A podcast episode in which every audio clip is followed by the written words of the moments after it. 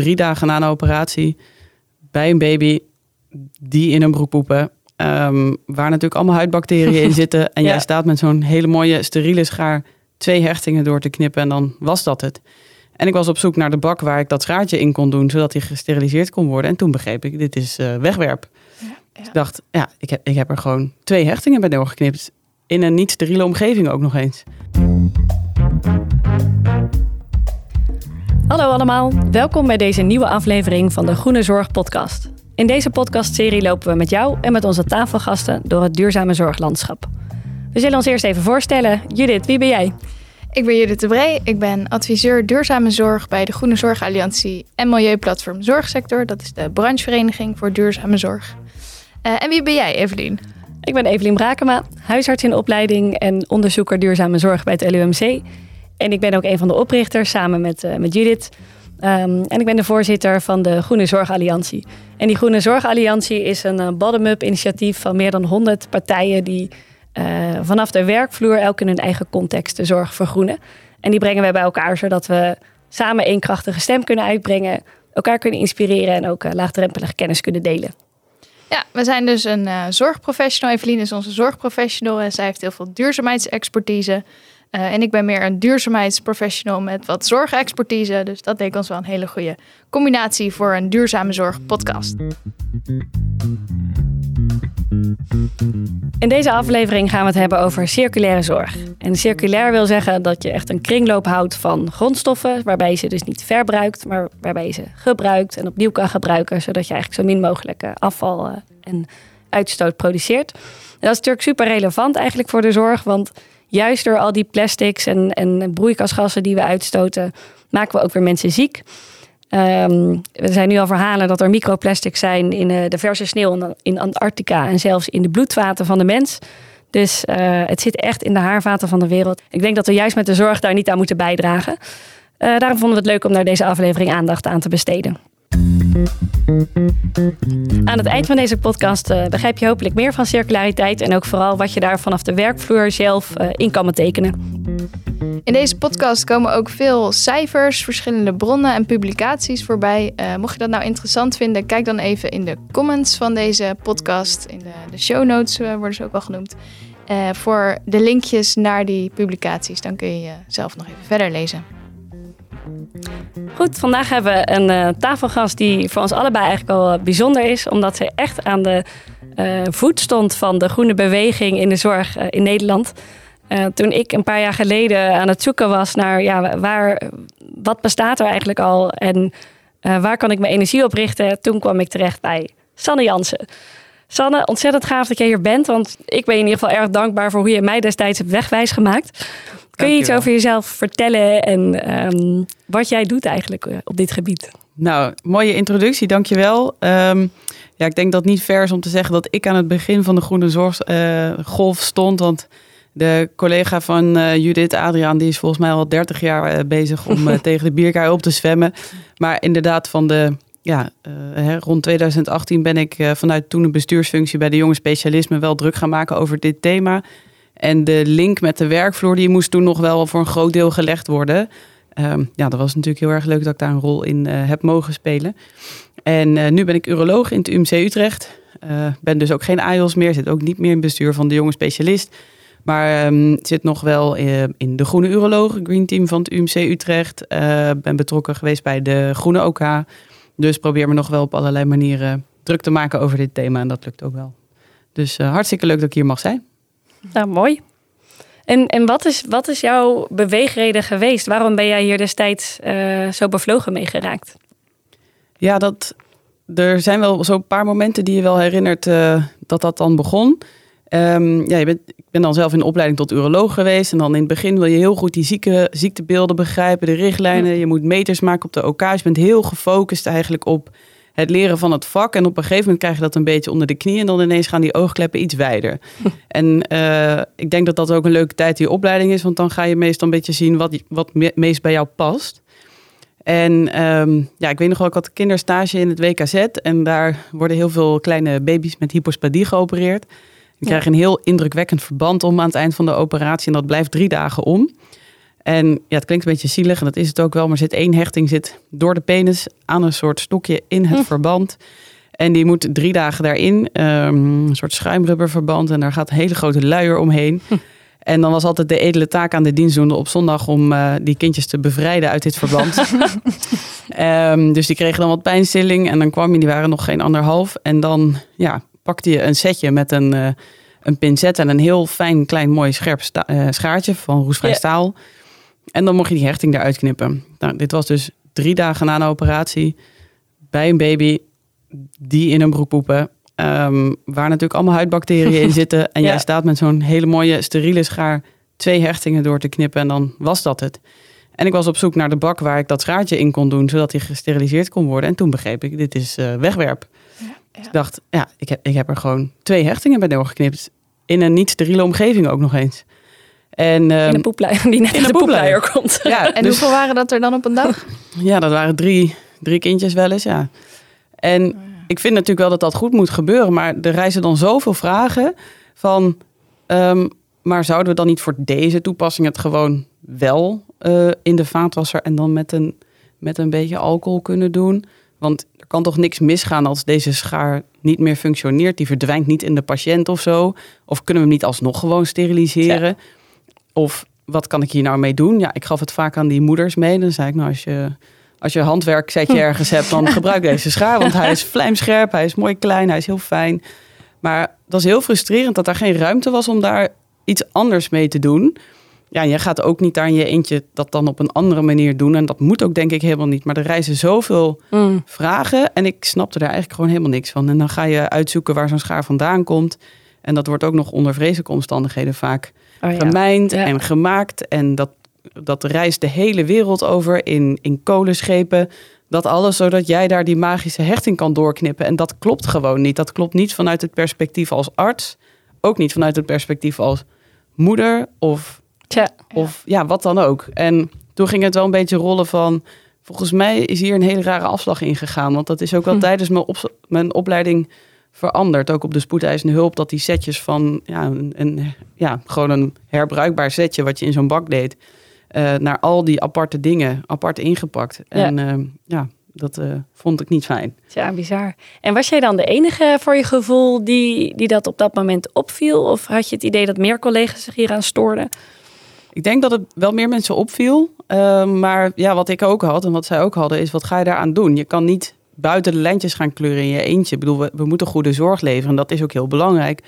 En ja, je werkt daar onder supervisie van mensen. En dan vraag je ze, oh, kan dat niet anders? Mm. En dan is het van, oh ja, nou nee. En iedereen is natuurlijk druk. En die beslissingen worden ook niet... Het is niet dat die kinderurologen dat hadden bedacht. Ik, je weet eigenlijk niet zo goed hoe zo'n setje op zo'n afdeling belandt. Hm. Um, dus de hele keten, het is je totaal onduidelijk hoe dat gebeurt... en hoe jij dat in je eentje dan kan ja, veranderen of, of aanpakken of zo. Dat is, niet, dat is niet zo makkelijk. Ja. Ja, dat zal voor meer afdelingen gelden. Ja. Maar dat heb je uiteindelijk wel gedaan op verschillende vlakken, toch? Ja, ik, um, ik was ja, in het bestuur van de jonge specialist terechtgekomen. Niet om dit te doen, maar dat werd wel toch een beetje mijn um, ja, interesse. Kun je, en, kun je kort uitleggen ja. wat de jonge specialist is? Ja, zeker. De jonge specialist is eigenlijk de beroeps- en belangenvereniging voor uh, jonge artsen. Um, ANIOS en AJOS. Uh, en dan AJOS in het ziekenhuis. Dus niet de huisarts en zo, maar specifiek in het ziekenhuis. En uh, apothekers. Nou, nog wat flankerende groepen. Um, en um, ja, die hebben echt duizenden leden en een toen tienkoppig bestuur. En ja, die doen eigenlijk van alles voor het verbeteren van de opleiding, maar ook van de werkomstandigheden en werkplezier. En af en toe doen ze ook wel um, ja, wat thema's echt behandelen. En duurzaamheid um, was er dan, mocht, mocht ik er dan eentje van maken eigenlijk. Ja, ja. ja gaaf. In die tijd met de jonge specialist uh, kwam ik op een gegeven moment in aanraking met Kati van Beek. Dat was toen de kwartiermaker van de Green Deal 2.0. En die, die sprong eigenlijk op mij af. Want die, die zei, we hebben heel veel behoefte aan mensen van de werkvloer. Zeker jonge zorgprofessionals die aangeven dat ze ook graag willen dat het anders moet. Want het is toch nog een beetje een ja, milieuplatform. Het ging heel erg over gebouwen en energie en gemeentenet. Terwijl voor mij ging het heel erg over uh, wat voor zorg leveren we nou eigenlijk? En, en daar kunnen natuurlijk mensen van buiten de zorg gewoon geen mening over geven, want dat is niet hun vak. En dat was een hele leuke brug. En nou ja, het was fijn dat dat op dat moment, op die plek dat ik dat was. Ehm, maar toen wij ehm, een vacature uh, of een oproep deden eigenlijk in het magazine van de jonge specialist van nou wil je hierover meedenken in een werkgroep, meld je aan. Kreeg ik zoveel mails, ook uit het hele land van mensen die heel erg ja, in hun eentje een beetje wanhopig waren van ik heb zo'n mooi vak, ik doe dit zo graag, maar ik op deze manier, ik snap gewoon niet hoe ik dit moet veranderen, want volgens mij moet het gewoon anders. Of die al heel erg zelf hadden nagedacht. En het was echt een verademing om mensen allemaal bij elkaar te halen.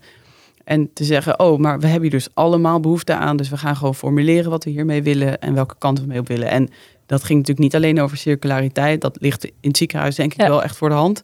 Ehm, maar ehm, ja, dus dat was gewoon een hele mooie samenkomst van allerlei mensen. Ja, we hebben bij de vorige aflevering ook uh, de handreiking nog benoemd. Groen, groener, groenst van de jonge specialist. Met allemaal concrete tips en dergelijke. Ja, precies. Ja, uh, dat heeft die, echt, die werkgroep uh, echt heel mooi voor elkaar gekregen. Ja. En je zei net zo over die, die scharen van dat kan je niet zo veranderen. nou weet ik toevallig dat jij met ehm, allerlei projecten wel bezig bent geweest om dat wel te doen. Bijvoorbeeld met die handschoenen. Um, kun je daar wat meer over vertellen? Ja, dat met die handschoenen, dat is nog wel een heikel uh, puntje eigenlijk. Um, nou ja, uh, als je het over circulariteit hebt, dan heb je het in principe over grondstoffen. Ook over energie, maar ook echt over grondstoffen. En dat is denk ik belangrijk om te realiseren. He, dat als je naar spullen gaat kijken, dat het dus niet alleen over carbon footprint gaat, maar mm -hmm. ook over wat is nou het materiaal wat je gebruikt. En um, wat je ziet als je AJOS bent, is dat ze in het ene ziekenhuis op manier A werken en in het andere ziekenhuis op manier B werken. En dan denk je, waarom zit daar eigenlijk verschil in? Zijn daar richtlijnen in? Is daar wetenschappelijke onderbouwing voor? En um, nou ja, uh, bij circulariteit is het heel belangrijk om je bewust te zijn van het 10R-model, of 6R of 3R, of hoe je het ook wil noemen. Maar Jacqueline Kramer, dat is uh, een oud minister ja. in Nederland, die heeft ooit een, uh, een circulariteitsladder ontworpen. En dat zijn tien woorden die met een R beginnen, daarom heet het de 10R-ladder. Uh, waarbij ze eigenlijk heeft aangegeven van als je met grondstoffen omgaat, als je van boven naar beneden gaat, dan heeft de bovenste R'en. En de bovenste is refuse en reduce. En dat lijkt een beetje een open deur. Van ja, tuurlijk, als je het niet gebruikt, dan is dat heel erg milieuvriendelijk. Maar ja, blijkbaar hebben we dat toch nodig. Want als je daar bewust van bent, dan kun je daar toch meer op handelen. En helemaal onderaan, op nummer, nou de ene laatste is recycle dus dat is het omsmelten van materialen. Um, dus dat is helemaal niet zo heel erg circulair. En helemaal onderaan staat recover, dus het terugkrijgen ja. van energie uit de hitte die je krijgt als je afval verbrandt. Um, dat is altijd wel een eye-opener. Omdat natuurlijk uh, afval is heel zichtbaar. En dan zeggen mensen, ja, dat moeten we gaan recyclen. Tuurlijk, moet je ook doen. Maar uh, eigenlijk het besef dat, dat er echt die impact zit in ja. bovenaan die ladder. Uh, iets niet doen of minder van iets gebruiken of iets hergebruiken. Ja, dat, dus als je naar ja. die scharen bijvoorbeeld kijkt. Nou, als je zou zeggen, we gaan gewoon minder van die scharen gebruiken. Want we pakken er gewoon één. En we gaan die op een manier behandelen die wij acceptabel vinden. Of hersteriliseren. Mm. Of met een doekje. Of in de vaatwasser. You name it. Dan reduce je het aantal uh, scharen dat je gebruikt. Terwijl als je zegt, nou, we gaan het verzamelen en dan omsmelten naar weer een nieuwe schaar. Ja, dat is wel beter dan dat je het weggooit. Maar dan moet je er heel veel energie. Ja. Metaal, dat smelt pas bij nou, 400 graden of zo. Dus daar moet je heel veel gas, hitte, energie in stoppen. voordat je er weer een nieuw product van hebt. Dus het is wel mooi als je dat doet, maar het is niet echt heel erg circulair. Um, en dat is, uh, dus als je die ladder eenmaal een paar keer hebt gelezen, dan denk je, oh ja, het is niet zo uh, complex, maar toch mm. heb je het nodig om naast je producten te houden. En die reviews en reduce is bij mij gewoon heel erg in gaan zitten. Uh, omdat het eigenlijk heel makkelijk is. En alles wat je niet gebruikt, hoef je ook niet te betalen, hoef je ook niet te kopen, hoef je ook niet de hele keten in om te begrijpen waar het allemaal vandaan komt. Dus het is eigenlijk gewoon makkelijk. En je noemde net de groene uroloog, Sanne. Wat is dat precies? Ja, de groene uroloog is uh, een uh, werkgroep onder de Nederlandse Vereniging van Urologie. En uh, daar zit ik in met een aantal andere ja, urologen. En een AJOS zit er ook bij um, om ja, gezamenlijk een plan te maken hoe we tot betere en groenere zorg voor de urologie kunnen komen. Um, we zijn begonnen met wat uitvragen binnen de beroepsvereniging. Ook de irritaties. En dat is heel leuk om te zien, want bijna iedereen heeft dezelfde irritaties. Uh, zo komt bijvoorbeeld het netgazen onderbroekje op de OK hmm. komt altijd voorbij. Uh, met name omdat wij tussen de benen werken. Dus wij moeten hem altijd uitdoen als mensen slapen. Terwijl ze hem dan een kwartier daarvoor op de verpleegafdeling hebben gekregen. En het zit volgens mij ook niet lekker. En ja, het is geestig dat iedereen zich daaraan ergert, maar blijkbaar niet toch veranderd krijgt. Ehm, en ik denk dat bij de urologie best wel speelt van, ja, urologie is denk ik, net als, kan ik me voorstellen, kaakchirurgie en KNO, een gebied van, is het nou wel of niet steriel? Is misschien de plasbuis minder Hmm. steriel dan de blaas? Is de nieren, moeten we weer iets voorzichtiger zijn? Dus je Ja. ziet dat er mensen zijn die van nature wat voorzichtiger zijn. En ook dat er best wel wat mensen zijn die denken, nou volgens mij kan het wel een tandje minder. Hè, een katheter wisselen eh, bij iemand die een verblijfskatheter heeft, die per definitie gekoloniseerd is. Ja, waarom doen we dat met steriele handschoenen eigenlijk? Dus we zijn een beetje gaan uitvragen waar de irritaties liggen. Ook omdat dat waarschijnlijk is waar mensen eh, dan vanzelf al wat meer aan willen doen. Ja. Ehm, eh, en dat is best wel uitdagend. En eh, ja, we krijgen ook regelmatig wel leuke vragen binnen die je dan probeert te beantwoorden. Zo is er nu een bedrijf dat heeft een volledig disposable cystoscope op de markt gebracht. Ehm, nou, een cystoscope, dat is gewoon echt een heel complex apparaat. Er zit technologie in, er zit een lichtkabel in, er zit eh, camera in. En En misschien even voor de minder ingewijde luisteraar, wat doet zo'n cystoscoop? ja, daarmee kun je dus in de blaas kijken via de plasbuis. Dus het is vergelijkbaar qua procedure met een katheter plaatsen. En wij kunnen dan in de blaas kijken of daar Mhm. stenen of tumoren of vernauwingen of nou, wat voor dingen dan ook zit. En zo'n bedrijf zegt dan, ehm, het is heel veilig voor infecties. Terwijl infecties na een cystoscopie is niet een groot probleem waar wij voor Hm. staan. Dus dan denk ik al, oh, waar komt dit probleem ineens vandaan? En ze geven aan dat het ook nog eens milieuvriendelijker is. Ja, dat geloof ik gewoon niet. En dan kom je een beetje in een spannend veld... waar het best wel Hm. belangrijk is dat je toch wat basiskennis hebt van dit thema. Daarom vind ik het ook heel goed dat in die Green Deal 3.0... dat kennis, eh, dat, dat dat wat meer Ja. wordt eh, aandacht gegeven, expliciet wordt genoemd. Want Daar was heel hard voor gemaakt met de Groene Zorgalliantie dat hij ja, erin dat kwam. hebben jullie Dus, heel eh, goed gedaan. Dank Sanne, Heel toch? goed gedaan. Ja. Hè, want eh, ja, zo'n bedrijf, en ik, ja, ik, ik wil ook nooit strijd, ik wil meer gesprek, maar dan denk ik, ja, die hebben dan een studie met een carbon footprint. En het reinigingsproces van een scope Mhm. is dan niet zo milieuvriendelijk. Dat klopt wel. Maar vanuit circulariteitsoogpunt is natuurlijk iets wat zo complex is, waar zoveel moeilijke grondstoffen in zitten, één keer gebruiken en weggooien. Ja. Ja, dat, dat, eigenlijk kan dat natuurlijk gewoon niet. Terwijl je kan je wel voorstellen dat zo'n reinigingsproces misschien milieuvriendelijker gemaakt kan worden. Dus ja, je moet echt bekijken van, ja, één, wat zegt je buikgevoel? Want mijn buikgevoel zegt bij zoiets gelijk, Hm. dat kan nooit de duurzame optie zijn.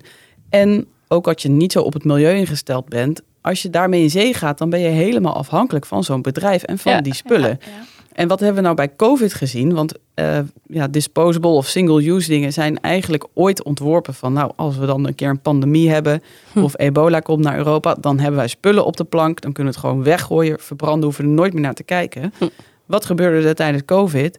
Eén jas, ehm, niet steriele jas, gewoon om je te beschermen tegen COVID. Die is normaal minder dan een euro. Die was toen 7,50 euro per stuk. Want de hele wereld had datzelfde materiaal nodig. Je ziet nu ook af en toe echt leveringsproblemen bij ehm, fabrikanten of eh, medisch instrumentarium. Hm. En ehm, we zijn dus heel afhankelijk geworden van die grondstoffen. Dus als je daar heel erg kwistig mee omgaat en je gooit het gewoon Ja. weg en je verbrandt het, dan ben je het gewoon kwijt. Dus ook vanuit een efficiëntieoogpunt en het kunnen garanderen dat je zorg kan blijven leveren. We halen gewoon veel meer grondstoffen uit de aarde dan de aarde terugproduceert. Dus dat houdt natuurlijk ergens op. Ja. Ja. ja. En je zei net dat die eh, leveranciers dan eh, bijvoorbeeld zeggen dat het beter is voor eh, infectiepreventie. En, en jij zei al, je vraagt je af waar dat vandaan komt. Weet je waar dat vandaan komt? En merk je dat ook bij andere producten? Of is het heel specifiek iets van die cystoscoop? Nou, ik denk dat infectiepreventie wel een thema is geweest van de afgelopen decennia, wat heel veel aandacht heeft gekregen. En terecht. Hè? We komen natuurlijk van een tijd dat kruisinfecties en ja, ziekenhuisinfecties heel veel voorkwamen. Ehm, Ook moeilijk behandelbaar waren, tot veel resistentie heeft geleid. Dus infectiepreventie op zichzelf is heel duurzaam en heel zinvol en heel nuttig. Ehm, maar het is niet zo eh, altijd op wetenschap gebaseerd. Ja. En waar ligt nou de grens tussen de echt noodzakelijke maatregelen en misschien is het eigenlijk wel een dotje te veel. Maar om dat soort maatregelen terug te draaien is best wel spannend. Ja, precies. Dus, Ja. ehm, en wij zijn wel eens in gesprek gegaan met Groene eh, Green Team Infectiepreventie. Want dat is er en die Ja. zijn heel erg gemotiveerd. Maar je, ja, je denkt toch anders. Wij denken in wetenschappelijk eh, onderzoek, is het niet onderzocht, dan is er geen evidence. Maar zij zijn volgens bepaalde concepten en handling opgeleid. Ja. En dat clasht soms met elkaar. En ja, hoe moet je vanaf daar verder? Dat is denk ik een heel belangrijk punt bij circulariteit. Ja. Ja, ja. Nou, vooral ook super om dat gesprek aan te gaan. En dat, eh, wat ik ook vaak vanuit het Green Team terughoor, is dat ze zeggen: ja, zorgverleners zeggen dat dit moet van ons, eh, van infectiepreventie. Maar wij weten helemaal niet waar dat vandaan komt. Dus daarom Ja. denk ik dat het ook echt goed is om, om dat gesprek steeds op te zoeken. Van klopt dit eigenlijk wel dat we dit zo doen omdat het van jullie moet? Of hebben we dat gewoon zelf op een gegeven moment? eh, Ja, en als Ja. het wel moet, oké, fijn, dan weet je dat. ja. En als je denkt van, nou, zij zeggen van wel en wij denken van niet, dan moet je natuurlijk gaan bekijken van hoe kunnen we dat dan met de beroepsgroep eh, ja. valideren? Of moeten we een studie opzetten? Of moeten we prospectief gaan auditen? Ja, er zijn allerlei vormen om dat te doen. En dat is denk ik een nieuwe beweging die wel echt aan het opkomen is. Ja. Ja, leuk. Dat is ook heel erg in de lijn met wat het eh, Zorginstituut nu aanbeveelt. Van passende zorg is ook duurzame zorg. Dus je kan niet alleen maar kijken naar eh, wat is het voor die individuele patiënt. Maar je kan ook juist kijken eh, wat, wat, wat heeft het eigenlijk op maatschappelijk vlak voor een impact. En, en als we daar maatschappelijk veel schade mee aanrichten, moeten we dat dan wel doen.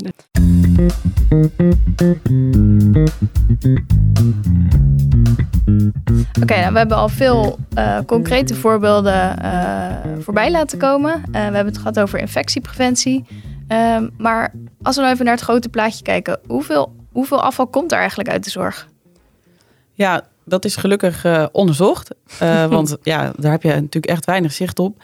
Eh, Gupta, dat is een consultancybureau die ook af en toe studies doen naar duurzaamheid, ook in de zorg.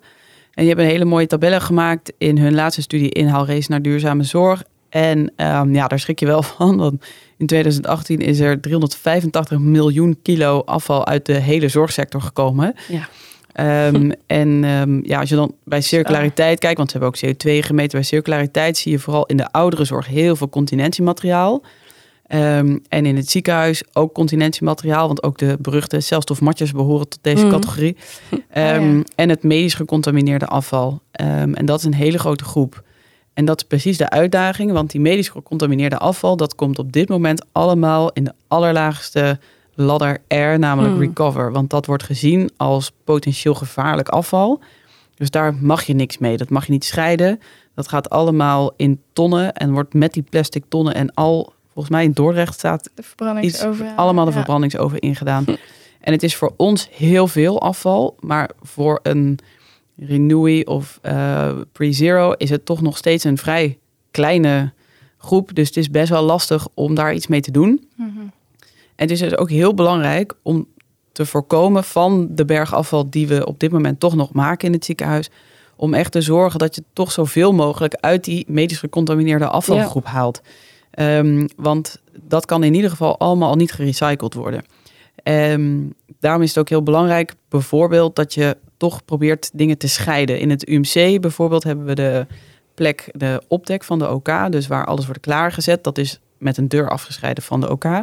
En alles wat daar wordt opengemaakt, wordt gescheiden in plastic, papier en restafval. Ehm, en doordat daar geen patiënten komen, kun je eigenlijk garantie op geven dat dat allemaal schoon is. En zodra je de OK opkomt, dus gewoon het, eh, ja, de ruimte, de OK, wordt alles medisch gecontamineerd afval. Dus Ah, ja, hoe nauwkeurig je het eh, op plek A allemaal voorbereidt, hoe meer je van die afvalberg afhaalt. Mm. Ehm, maar dan moet je wel afspreken met degene die jouw afval ook ophaalt uit het ziekenhuis, dat hij die gescheiden stromen allemaal accepteert. En er zit best wel wat potentie in sommige materialen op de OK. Ehm, ja, waar je wel. Ja, ga ik je voorbeeld van geven. Blue Wrap bijvoorbeeld. Dat is een van de, ja, van de dingen waar veel discussie over is. Ehm Landelijk Netwerk Groene OK bijvoorbeeld heeft zich hier ook heel druk om gemaakt. Blue Wrap is eigenlijk een soort vezelig plastic materiaal waar eh, netten, chirurgische netten in worden gesteriliseerd. Dus je hebt zo'n metalen eh, korf, daar zitten je scharen instrumenten in. Dat wordt met Blue Wrap ingepakt met een stukje tape en dat gaat sterilisator in en dat komt eruit. Nou, dat is hartstikke mooi, dat is licht, dat is hartstikke goed, hoogwaardig materiaal. Ehm, ja, dat wordt opengemaakt en dat materiaal wordt weggegooid. Nou, hebben best wat mensen gedacht, kunnen we daar dan niet nieuw Blue Wrap van maken? Het punt is dat de lijmresten van de tape heel lastig van dat Blue Wrap af te halen zijn. Ja, wat suf dan, zo'n kleine... Ja, dat klinkt ja. heel suf, maar daardoor Ja. kunnen ze er niet direct hetzelfde product van maken. Ehm, Plus, als je dat wil, dan moet je dus al dat Blue Wrap op één plek inzamelen. Betekent voor de OK-assistenten weer een extra baan erbij. Dus het moet wel makkelijk voor hen zijn en je moet er wat Mhm. mee kunnen. Nou, er zijn wel een paar plekken waar dat Blue Wrap apart is ingezameld. En eh, er zijn ook bedrijven die daar dingen mee hebben gedaan. Ik heb laatst bij de Groene OK inderdaad zo op zo'n mooi blauw stoeltje gezeten. Wat Ja, van de Blue Wrap gemaakt Nou, was. Ik weet Ja. niet hoeveel blauwe stoelen je nodig hebt, maar het is wel leuk Ja. dat het wordt gebruikt. En Ja. het is ook voor medische toepassingen weer teruggebruikt. Ja. Dus van Straten Medical heeft het omgesmolten en ook weer tot nuttige instrumenten Oh, ja. gesmolten. Maar het blijft een vorm van een laagwaardiger product krijgen uit een hoogwaardig product. Dus het is recycle. Nou, en de Groene OK heeft een ehm lifecycle analysis gedaan om te vergelijken van wat gebeurt er nou als je die Blue Wrap eh, chirurgische netten inpakt of als je ja, een beetje teruggaat naar vroeger, maar dan in een modern jasje. Je hebt een aluminium box eh, waar je het in steriliseert, die je gewoon hergebruikt. En dan hebben ze in die LCA echt gezien dat die aluminium box beter is. Maar je moet wel je hele CSA daarop kunnen inrichten, want het heeft een andere ruimte innemen. eh, ru- ja, het neemt de ruimte anders in. Dus dat maakt dat het heel uitdagend is. En dan blijft toch reduce en refuse weer de allerbelangrijkste. Ja, Alles wat je niet gebruikt, hoeft ook überhaupt niet gesteriliseerd te worden Ja. natuurlijk. ja, want bij Reduce en Refuse kun je zelfs inderdaad nog breder kijken. Moet je überhaupt die handeling wel verrichten? Ja. Eh, en wil de patiënt dat ook wel? Ja, dan ga je het iets holistischer bekijken. Maar ehm, reduce en refuse betekent ook eigenlijk goede, passende zorg bieden. En ook ja, misschien af en toe zorg niet bieden. Eh, en daar goede gesprekken over aangaan met eh, patiënten. En zo kun je natuurlijk ook gewoon goed denken aan ja, goede informatie geven aan mensen in wat we. Kijk, als je 70 wordt, dan weet je, Ja. je gaat op een gegeven moment dood. Maar toch zien wij mensen van in de 80 met doodsangst op de spoed. Ja. eh, Die gereanimeerd willen worden, die alle behandelingen Ja. nog willen. We doen die mensen wat aan af en toe. En denk ik, dat is, ja, al, al heb je nog een leven na al deze zware behandelingen, dan komt er gewoon een nieuw probleem. Ja. En eh, dat, dat is zo'n gevaarlijk, een beetje glad ijsdiscussie natuurlijk. En ik wil absoluut niet pleiten voor geen zorg leveren. Maar ik denk dat heel veel zorgprofessionals zich wel herkennen in dat je af en toe het gevoel hebt van we doen te veel. En ik heb het geprobeerd goed uit te leggen. En deze patiënt wil dit echt heel graag. Maar ik ben Ja. bang dat hij toch niet echt begrijpt wat er aan de andere kant van deze behandelingen allemaal aan strijd en, en Ja. moeilijk te wachten staat. En hoe het leven eruit gaat zien na deze Ja. behandeling. We moeten ook niet net doen alsof dit alleen maar om duurzaamheid gaat. Want soms denk ik wel eens dat mensen denken dat ik allerlei eh, maatregelen wil loslaten. Maar als ik vanwege een complicatie een heringreep moet doen... of een patiënt ligt lang op de IC... Ja. eh, omdat ik één stapler wilde uitsparen of zo... dat weet ik natuurlijk ook wel. Dat is helemaal niet de bedoeling. En dat is... goede zorg is duurzame zorg. Want goede zorg betekent dat je echt goede indicaties stelt. Dat mensen goed weten waar ze aan beginnen. Dat ze ook goed voorbereid worden op Ja. operaties. Dus dingen als prevalidatie is voor mij ook echt iets van duurzame zorg. Eh, maar ook, ik besteed nog steeds wel eens gewoon 20 minuten aan een stoppen met roken gesprek. En denk, ja, ik loop uit. Maar deze mensen zijn midden 40, roken allebei. Dus deze mensen moet ik hebben. En Hm. ja, dat, ook dat is heel erg belangrijk. Dat we zoveel mogelijk van die zorg, waarvan we allemaal een beetje voelen van dit hadden we eigenlijk misschien niet moeten doen. Of deze mensen zijn hier gewoon niet mee geholpen. Ja, dat we daar ook ons hart voor maken om, eh, om dat te doen. Ja. ja, mooi. Het is niet dat je al die dingen niet meer do- moet doen, maar eh, gewoon het gesprek aangaan en ook kijken wat wil diegene zelf. En, eh, ja, hebben ze een ja. realistisch idee van wat dat betekent. ja. Ja. En Sanne, wat moet er nog gebeuren? Wat, wa- wat voor missie heb jij zelf? Wanneer ben jij tevreden? Ja, ik heb wel een beetje bij neergelegd dat ik hier gewoon mijn hele leven mee bezig ben eigenlijk, denk ik. Maar ehm, ja, ik probeer altijd een beetje korte termijn en lange termijn te denken. Want het is gewoon fijn als je op korte termijn een concreet project hebt met ook wat Mhm. resultaat. Ehm, en wat ik denk ik gewoon heel belangrijk vind, is dat we als artsen echt ons uitspreken, ook in de politiek, maar ook naar bedrijven. Want bedrijven Mhm. zeggen gewoon, jullie vragen het niet. En wij zeggen, waarom doen jullie het niet anders? Ja. En dat gesprek moet echt op gang komen. En daar zijn die koepelverenigingen heel erg belangrijk voor. En ik denk echt op de lange termijn zou ik gewoon heel graag veel meer focus op gezondheid willen. Ja, ik vind eh, mensen heel inspirerend. Bijvoorbeeld een Wanda de Kanter die echt keihard vecht Mm, tegen die tabakslobby. Dat vind ik echt een heel mooi voorbeeld van hoe je als arts maatschappelijk echt een goede bijdrage kan leveren. Ja, ik denk eh, dat is super belangrijk. de voeding, eh Boukje van den Heuvel die in het Radboud veel over prevalidatie doet bij grote operaties en gewoon aantoont van heel logisch. Maar als je mensen heel Ja. goed voorbereidt, dan komen ze er ook gewoon beter uit. Dus ja, het klinkt allemaal heel erg logisch, maar het blijkt lastig. Ja. Ehm, hè, maar de gezondheidswinst is het grootst. Ja. Ja. als je er vroeg mee begint. En het is misschien iets minder heroïs, want eh, als je iemand die ziek is beter maakt, dan eh, ja. en zo begin je, ik wel, ook zo'n opleiding van, nou, Ja. ik ga mensen beter maken en ik ga ook nog opereren. Hoe mooi kan het zijn? Ja. En ik vind het ook nog steeds heel mooi, maar soms denk ik wel, deze mensen hadden nooit zo ziek moeten worden. En wat verdrietig eigenlijk dat ze zo ten prooi zijn gevallen van de tabaksindustrie of Ja, wat het dan ook is, overgewicht, nou ja, noem het maar op.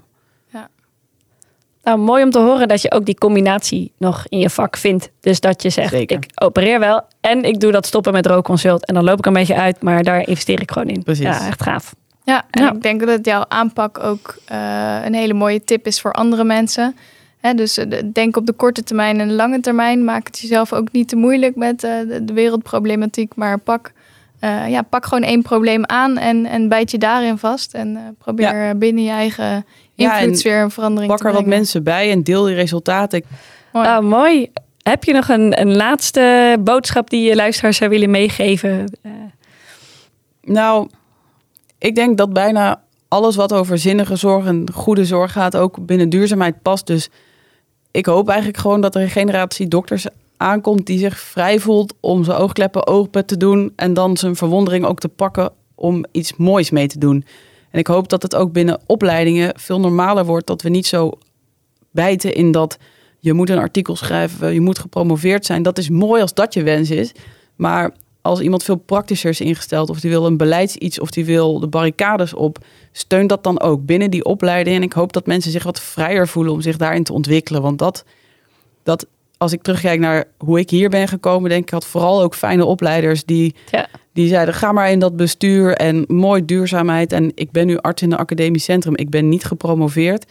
Ehm, dat is echt omdat ze ja, zeiden, nou die duurzaamheid, dat vinden we eigenlijk wel een heel leuk thema. Dat irriteert ons ook, maar wij weten niet hoe dat zit. En je hebt dat hele netwerk opgebouwd. Ik denk, nou, dat was nooit het idee dat ik in de academie terecht kwam. Maar ik zit nu wel op een plek waar ik dat ook daadwerkelijk tot uiting kan brengen. En dat is echt wel bijzonder. En ik hoop dat mensen het zelfvertrouwen hebben van, nou, ik vind een thema, dat hoeft dus niet duurzaamheid te zijn, maar ik vind gewoon een thema.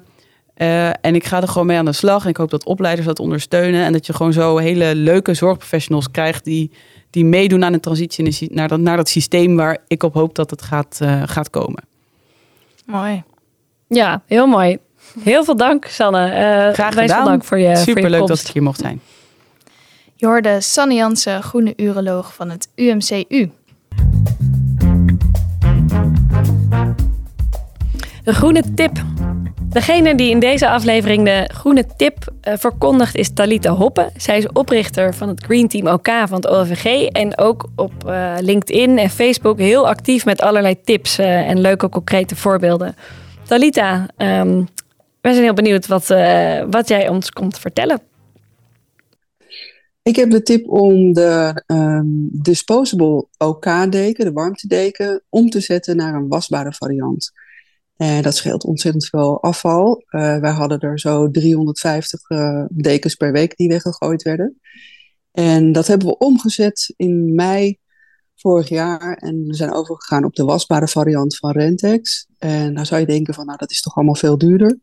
Maar niets is minder waar. We hebben het uitgerekend en we besparen zelfs 241 euro per week. Nou, dat zou je toch ook niet weg willen gooien. En het is ook niet heel erg moeilijk om dit te regelen, want je moet wel even de, juiste mensen bij elkaar krijgen. Dus eh, de, degene die gaat over de linnenkamer, eh, natuurlijk het hoofd van de OK, en dan ook de wasserij en de, de logistiek. Dat is wel even wat geregeld, maar het is gewoon heel goed te doen. Als het eenmaal geregeld is, dan is het ook klaar.